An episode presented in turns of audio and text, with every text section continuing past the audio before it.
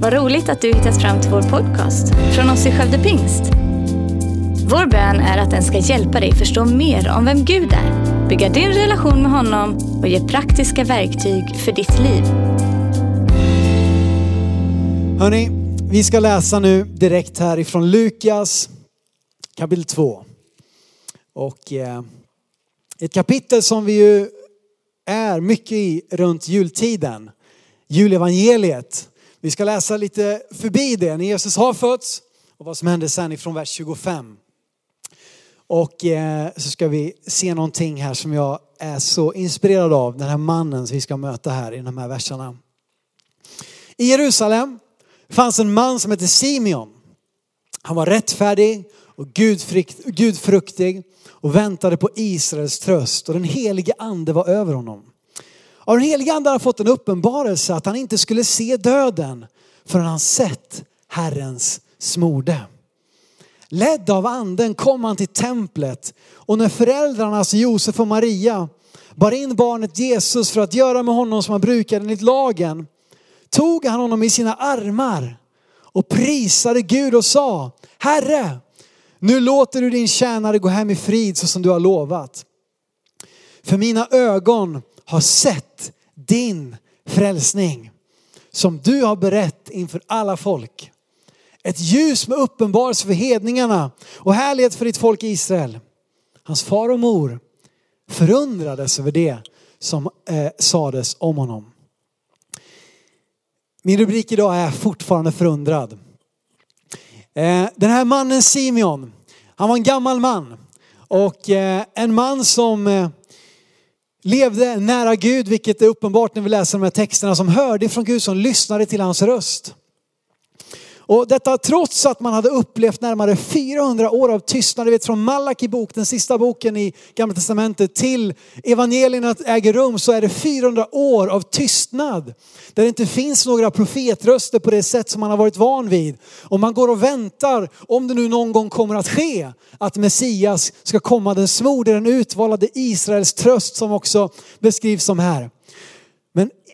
Eh, Simeon, han levde i den här förväntan, mitt i den här tiden, nära Gud.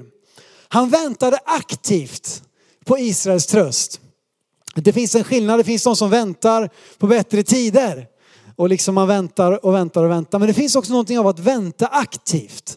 Inte minst den som är havande, vi fick höra om här förut. Den som är gravid, då väntar man aktivt. Man har en förväntan på att någonting kommer att ske. Inte bara en förväntan, ja vi får väl se vad som händer. Men han väntade aktivt på Israels tröst att, att Messias skulle komma. Och vi förstår också att Gud har till och med talat till honom att du kommer få se Israels tröst.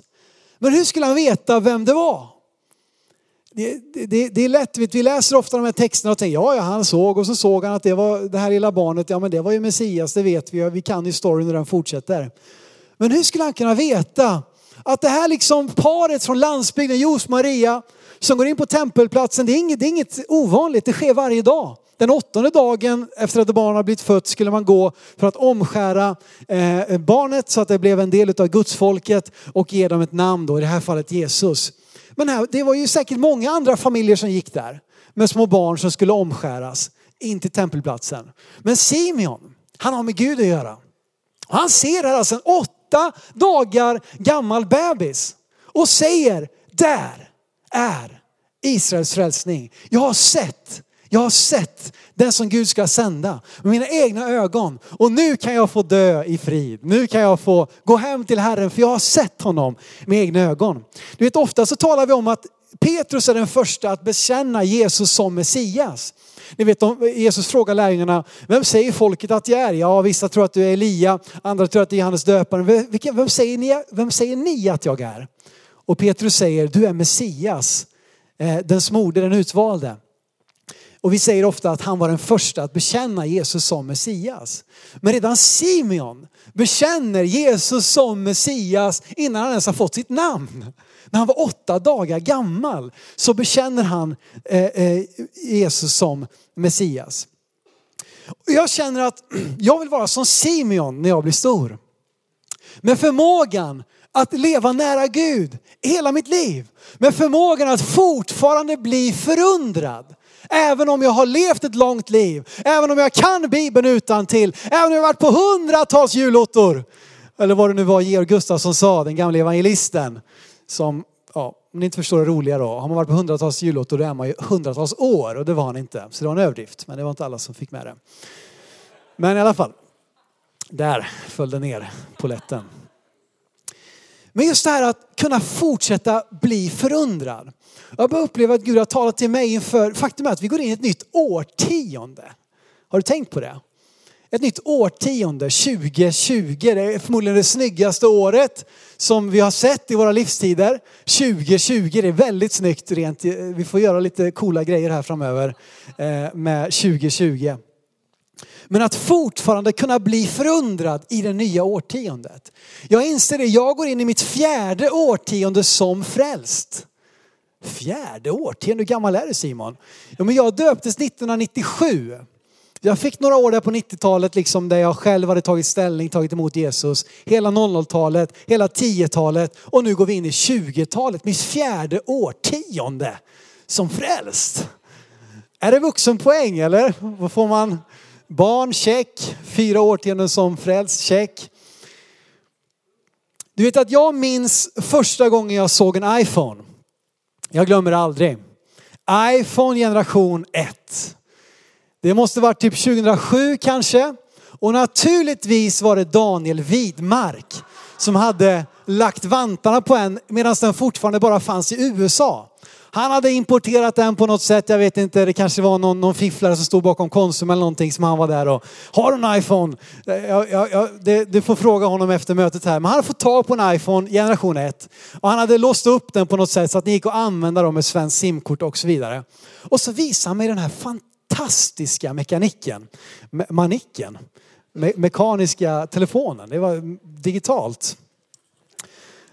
Revolution, ord jag sökte.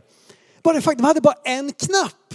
Vad gör man? Det är bara en knapp. Och så en enda stor skärm som man kan trycka på och svepa på och nypa på och allt möjligt. Och det häftigaste av allt, det som gjorde störst intryck på mig, det var han tog upp en bild eller vad det nu var för någonting, vände på skärmen och hela skärmen vrider sig. Alltså, hallå? Vi pratar iPhone generation 1 här. Den tiden när vi andra dödliga gick runt liksom med våra gamla Samsungs eller Ericssons eller Sony Ericsson hette det väl på den tiden kanske. Eller Nokia 3310 eller någonting annat och imponerades av Snake 2. Men iPhone, alltså vilken grej. Jag blev förundrad. Jag blev helt liksom tagen av den här fantastiska telefonen. Och mitt liv skulle aldrig mer bli detsamma. Det är ju faktiskt ganska sant. Jag menar, tänk vad de här telefonerna har ändrat vårt sätt att leva och eh, kommunicera, allting. Men grejen är att när det kommer nu iPhone 11 Pro eller vad det är för någonting, jag är inte riktigt lika impad längre. För jag har blivit van vid det. Jag har blivit familjär med. Det är så här telefoner funkar. Det är så här de ser ut. Vad är det som är häftigt med att du liksom kan gå in på Google Earth och zooma in på den här solsolen du låg på på Mallorca i somras och titta på den liksom i HD-upplösning. Vad är det som är häftigt med att man kan ringa någon som befinner sig i Australien och prata Facetime med den i liksom realtid? Vad är det som är häftigt med att man kan spela liksom Fifa 20 med en upplösning på telefonen som inte gick att drömma om på datorn för tio år sedan? Vad är det som är häftigt med det? Det är väl själv självklart. Men är det så självklart? Alltså hur gör man en telefon? Alltså jag, jag är helt, ja, det är jag fortfarande förundrad över. Men jag bara tänkte på det, är jag likadan med Gud? 1997, Simon Holst blir döpt i O Pingstkyrka. Det var någonting de där första åren. Jag minns det, min första nyårskonferens. När jag var, jag vet inte vad jag var, 13 år kanske och mina, min äldre kusin drog med mig upp till Stockholm på nyårskonferens. Alltså det var wow, kan kyrkan vara så här? Otroligt! Första gången vi fick be för någon och kanske att, vad vet jag, det var någon snuva som försvann eller huvudvärk som släppte eller något annat diffust som inte riktigt gick att ta på. Men Gud gjorde någonting och det, jag blev förundrad. Men hur är det idag 2020? Jag har blivit så familjär i mitt fjärde årtionde som frälst att jag inte längre förundras.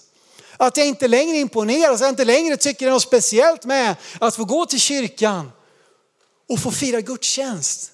Få möta Gud, få be till honom. Att jag får skriva mitt bönämne på en lapp som vi tillsammans kan be för som församling. Förundrar det inte mig längre? Att jag kan gå till någon som lägger händerna på mig för att be för mig, är inte längre imponerande? Är det inte längre någonting som får mig att, att vilja komma närmare Jesus? Hur är det egentligen? Med handen på hjärtat måste jag säga att jag lätt drar åt det hållet. Om jag inte vakar över just mitt hjärta. Framförallt ni ska bevara, ska ni bevara ert hjärta, säger Ordsboken 4. För därifrån utgår livet. Om jag inte vakar i mitt hjärta så kommer jag bli familjär med Gud. Jag kommer inte längre förundras när någon går ner i dopgraven för att bli döpt. Ja men vadå, det var ju 20 stycken i år. Och inte ens det är förundrande längre. Var det inte fler? Jaha ja, bara 20. Nej 21 var det faktiskt men det... Du vet att det är så lätt att vi blir familjära med det som Gud gör. Men Simeon, även i hög ålder, så kunde han förundras. Wow, ett litet, litet barn som Gud har utvalt, som är Israels tröst. Nu kan jag få gå till vila. Jag undrar hur länge han hade gått och väntat på det där uppfyllandet. Undrar, hade han fått det där tilltalet i sin ungdom? Hade han fått tilltalet för fem år sedan? Hade han fått tilltalet för tre månader sedan? Jag vet inte. Men känslan är att han har väntat länge utan att sluta, utan att ge upp, utan att sluta vänta, utan att fortsätta söka, fortsätta leva nära Gud så att han kunde se den dagen där det faktiskt skedde.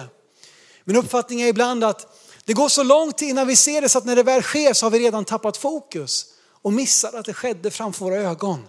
För vi blev vana vid det redan för länge sedan. Du vet att när jag precis var i tonåren, det var en härlig tid. Vilka, ni som är tonåringar, njut. Du vet, när jag verkligen drogs med i lovsången, det var, det var också en av de här nyårskonferenserna, första gången jag verkligen, jag kände att lovsången, den bara åt upp mig på något sätt. Jag var helt hänförd. Alltså jag, jag struntade i hur det lät, hur jag såg ut. Jag, jag bara gav mig hän. För att det var någonting som skedde. Som gjorde att jag gav alla mina julklappspengar i kollekten och hade inte pengar till nyårssupén. Eh, men faktum var att de sprang ut i den här stora lokalen med två gratisbiljetter. Så var det en som krånglade sig fram till mig, sträckte sig över två som satt bredvid mig och sträckte fram en nyårsbiljett till mig så jag kunde äta på buffén. Men det var en annan story. Men du vet, det var någonting där som gjorde att jag, jag längtade, jag måste få se Gud göra under. Jag måste få se Gud göra mirakler. Jag måste få åka på missionsresor om det är det som krävs och se vad Gud gör ut över världen. Som ledde till att vi kom till, till spenderade ett halvår i, i Tanzania, som ledde till att massa saker där det fanns en hunger, en hänförelse, en förväntan, en förundran. Gud, låt mig se din frälsning. Låt mig se vad du kan göra. Gör det igen. Gör det i mig. De sista månaderna har jag mött ett par tjejer, eller kvinnor får man väl kalla dem nu kanske, som blev helade för typ tio år sedan i möten där jag var och predikade. Jag säger inte det nu för att styla liksom. Men vad var det som gjorde att det var så självklart att bjuda in till helande? Be för en tjej vet jag på MBT, missionärsbarnsträffen, ett läger nere på Viebäck 2008 eller någonting. Eh, och den här tjejen har varit med om en kraftfull skidolycka Eh, eh, några månader tidigare. Hon hade ont i hela kroppen, kunde knappt gå och ta, framförallt inte springa. Och hon blev fullständigt helad. Jag pratade med honom, eh, henne i Göteborg bara för några veckor sedan. Eh, och hon, hon liksom, visst var det väl du? Jag har tänkt, det måste vara hon. Och vi pratade lite grann och en tjej som kom tillbaka, eller började komma till kyrkan hit för ett tag sedan. Som också var på något möte och hade svårt tinnitus och blev helad ifrån det på ett möte i Falköping. Och jag bara, wow! Varför, varför, varför, håller vi, varför gör vi inte det här mer? Varför ber vi inte mer för, för sjuka? Varför, förstår du, fortfarande förundrad? Eller har jag blivit så likgiltig, så familjär eller cynisk? Ja, ja, det var nog inget riktigt helande. Har du fått ett läkarbevis på det? Nej, tänkte väl det. Du vet att det är så lätt att vi faller tillbaka. Men jag vill leva ett liv där jag fortfarande är förundrad. Och det är någonting som är ett mål för mig. Ett nyårslöfte 2020. Gud, låt mig fortfarande vara förundrad. Och några till ord på F. Jag, har, jag tror jag har fem ord på F. För att jag tycker så mycket om er som antecknar och vill att det ska se bra ut i anteckningarna. Så ska du få några ord som jag vill leva med, som jag vill hålla fast vid, som jag vill liksom gå i det här nya året. Inte minst den här perioden nu när vi inleder med bön, bön och fasta, tro för mirakler. Jag vill vara fortfarande förväntansfull. Fortfarande förväntansfull. Saltaren 63 en av mina absoluta favoritsalmer. I Psaltaren inleds så här i vers 2 och 3. Gud, du är min Gud. Tidigt söker jag dig. Min själ törstar efter dig. Min kropp längtar efter dig i ett torrt och törstigt land utan vatten. Så söker jag dig i helgedomen för att se din makt och härlighet. Gud, jag söker dig. Varför då? För att jag är förväntansfull på vad du ska göra, vad du ska säga, vad du ska utföra. När vi söker dig tidigt om morgonen, i helgedomen, i kyrkan, i templet, nära Gud, på kvällen, under hela dagen. Jag törstar efter dig Gud. Jag är förväntansfull på vad du ska göra och vad du vill säga. Min erfarenhet är att så mycket av det vi faktiskt får se av Gud har att göra med vår förväntan. Inte som att det gör att vi förtjänar vad han vill göra, men det är som att vi ställer in frekvensen där vi kan höra och ta emot. Du som använder en gammaldags radio, Visst är det härligt när man ska skruva på ratten för att hitta rätt frekvens och det knastrar och det sprakar och det kommer in någon rysk och någon finsk och till slut så får du in eh, vad heter det, 90,4 där vi sänder gudstjänsterna på söndagar och några av er har gjort det just idag, just nu. Men du vet, ratta in den här rätta frekvensen så att jag hör tydligt signalen. Det är vad jag tror förväntan gör med oss. Att vi ställer in signalen där vi kan höra Gud. Gud, jag har förväntan. Men om vi inte ens slår på radion, om vi än mindre sätter på rätt kanal och så får vi inte se någonting. Ja, surprise, förväntansfull.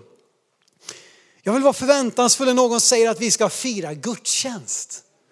Wow, vad ska Gud göra idag? När någon öppnar Bibeln och säger vi ska läsa ur Bibeln. Vad vill Gud säga idag? Det är Guds levande ord som kan skilja mellan ben och märg och kan tala in i mitt liv.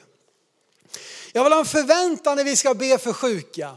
Jag vill ha en förväntan när vi ska hyra Stadsteatern. Jag vill ha en förväntan, vad det än är, på att Gud ska tala, att Gud ska agera, att Gud ska göra mirakler. Och jag förväntar mig det. Ja men vem vet, du kanske inte får se det. So what? Gud vill göra mirakel, det är Bibeln så övertygande om. Eh, ja, konstig mening. Men det är så. Och jag vill förvänta mig det. Gud, jag vill inte bli så bekväm att jag slutar förvänta mig dina mirakler för att det kanske får mig att se dum ut om jag säger att något ska hända och så händer inte det. Ja, då är det bättre att play it safe, läs psalm 23 och så går vi hem. Nej, förlåt mig, psalm 23 är en fantastisk vers. Jag, jag, eller psalm, den är, den är otrolig. Men du vet, det är lätt att vi bara backar hem till det bekväma, det, det välbekanta. Det som vi vet att vi ror i land på egen hand. Men jag vill fortfarande vara förväntan. Det kan inte vara det normala att vara helt övergasad i tonåren för att sen bara falna ju längre livet går. Det kan inte vara det normala. Livet är annorlunda. Livet har olika faser, olika säsonger. Du och jag är olika i olika tider av livet, men Gud är densamme. Och vi kan leva i alla livets säsonger, i alla livets perioder, oavsett om det spritter i benen eller om vi liksom går och haltar oss fram med rullator eller käpp eller vad det är, så kan vi ha samma förväntan, samma kärlek, samma förundran över den Gud är och vad han vill göra och har gjort och ska göra och håller på att göra i Jesu namn. Jag vill fortfarande vara frimodig. Frimodig. Psalm 51, vers 12 till 14. Återigen en fantastisk psalm. Som jag har fått läsa många gånger när jag har tabbat mig och gjort bort mig. Och syndat inför Gud. Så är det här en av de starkaste texterna du kan läsa. En sån bön där du kanske inte själv vet vad du ska säga. När du känner att du har gått, gått fel, du har, du, har, du har tabbat dig. Bara slå upp psalm 51, läs det ut högt över ditt eget liv. Och jag lovar dig att det kan hjälpa dig i en sån situation. Skapa i mig Gud ett rent hjärta och ge mig på nytt en frimodig ande. Förkasta mig inte från ditt ansikte och ta inte den helige ande ifrån mig. Låt mig åter få glädjas över din frälsning och håll mig uppe med en villig ande. Hela den här salmen är en bön om förlåtelse. När David har förfört Batseba, varit otrogen med henne, sänt hennes man i döden, gjort henne gravid. Alltså det är ganska allvarliga grejer. Men han inser att han behöver Guds nåd. Och han skriver den här salmen, eller som en, formulerar den här bönen över sitt liv. Och mitt i här så ber han, skapa mig Gud ett rent hjärta och ge mig på nytt en frimodig ande. Utan det är någonting som synden kan göra, så är det att ta din frimodighet ifrån dig. Du kanske förstår att okej, okay, jag kan säga Gud förlåt mig och så är du förlåten.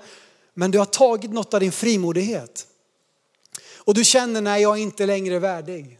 Jag, är inte längre, jag kan inte längre tala på samma sätt. Jag kan inte längre vittna på samma sätt för att jag har misslyckats.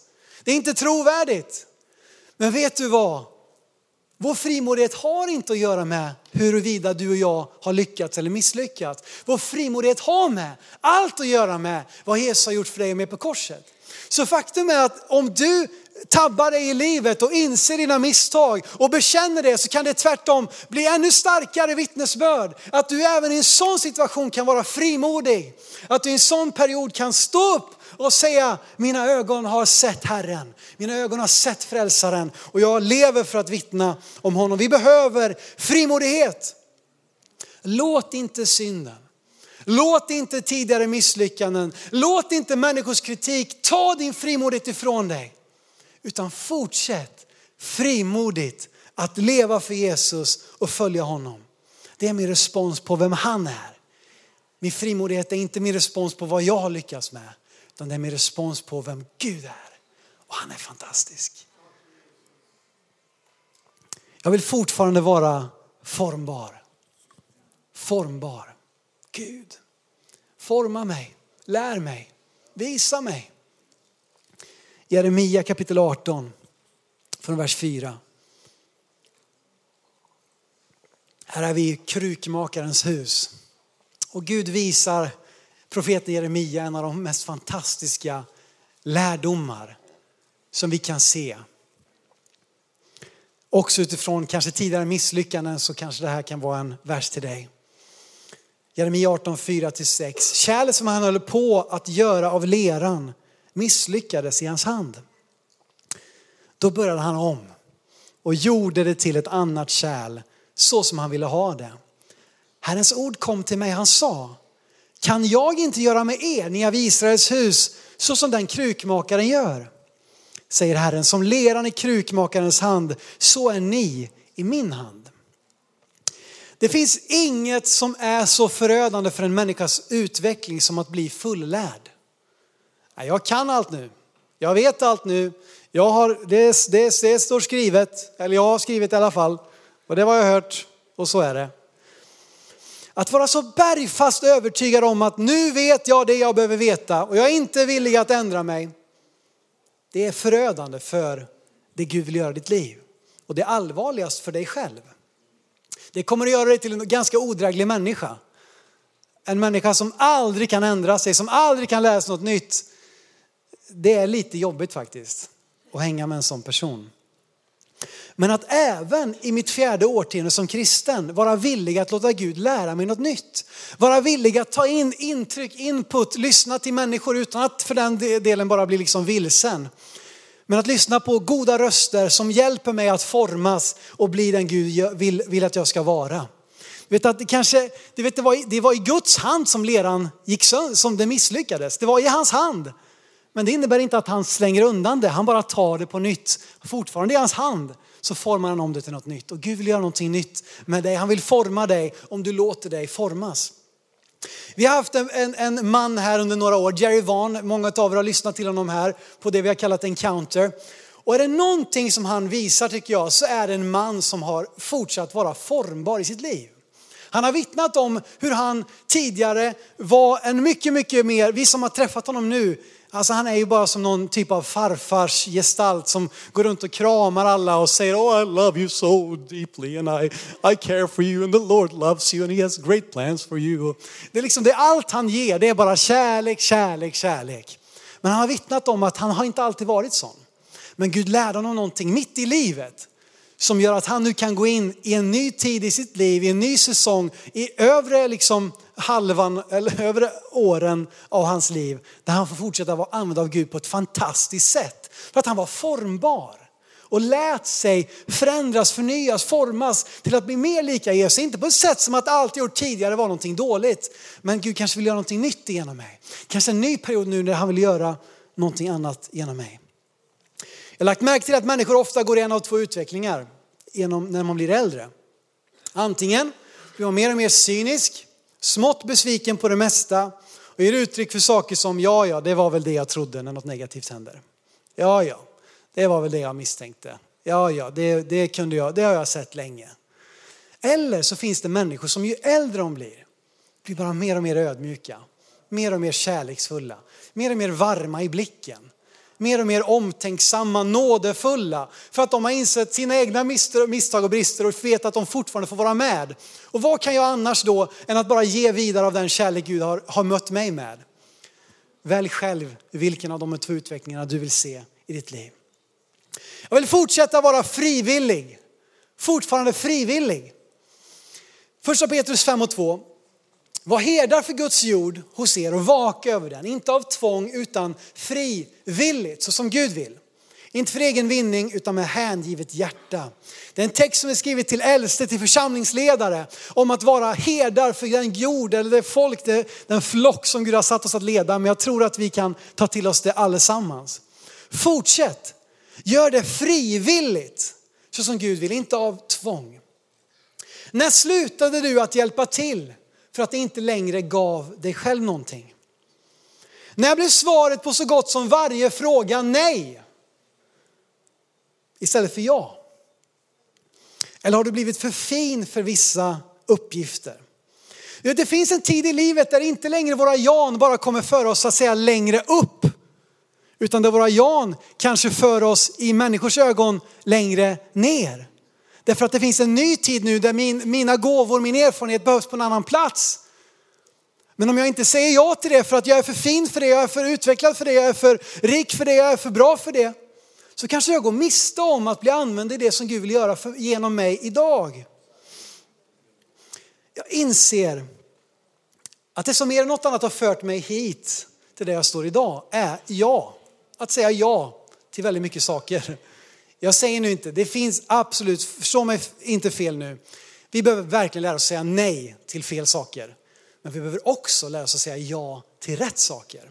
Till det som Gud vill att vi ska göra, det vi, han vill att vi ska gå in i. Och det kan föra dig in i någonting otroligt spännande. Bara fråga dig själv det här. När erbjöd du dig senast självmant att göra någonting utan att någon bad dig om det? När gjorde du det? Eller, ja men jag är chef nu. Nej men jag, jag är ju pappa nu, jag bestämmer nu. Eller vad det nu är för någonting. Nej, jag är ledare nu. Men när erbjuder du dig senast självmant? Hallå, jag kan hjälpa till. Jag kan göra det. Jag kan be för dig. Jag kan ta hand om disken. Jag kan natta barnen. Jag kan vad det nu är för någonting. Eller är det så att människor alltid måste dra det ur dig? Jag vill fortsätta vara frivillig och inte bara när det kommer till att göra saker. Men när sökte du senast frivilligt förbön? Är det ett år sedan? Är det fem år sedan? Är det tio år sedan du bad någon be för dig? Kanske det är dags idag. När lyfte du senast händerna i lovsången? Självmant, inte för att den unge entusiastiske lovsångsledaren sa låt oss alla lyfta våra händer. Det, det ska de göra och vi ska våga bli ledda i lovsång. Men när lyfte du senast självmant din hand i lovsång?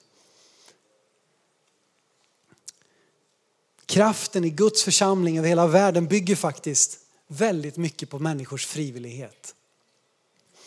Jag älskar psalm 110, vers 3. Det står så här, villigt kommer ditt folk när du samlar din här. I helig skrud kommer din ungdom till dig.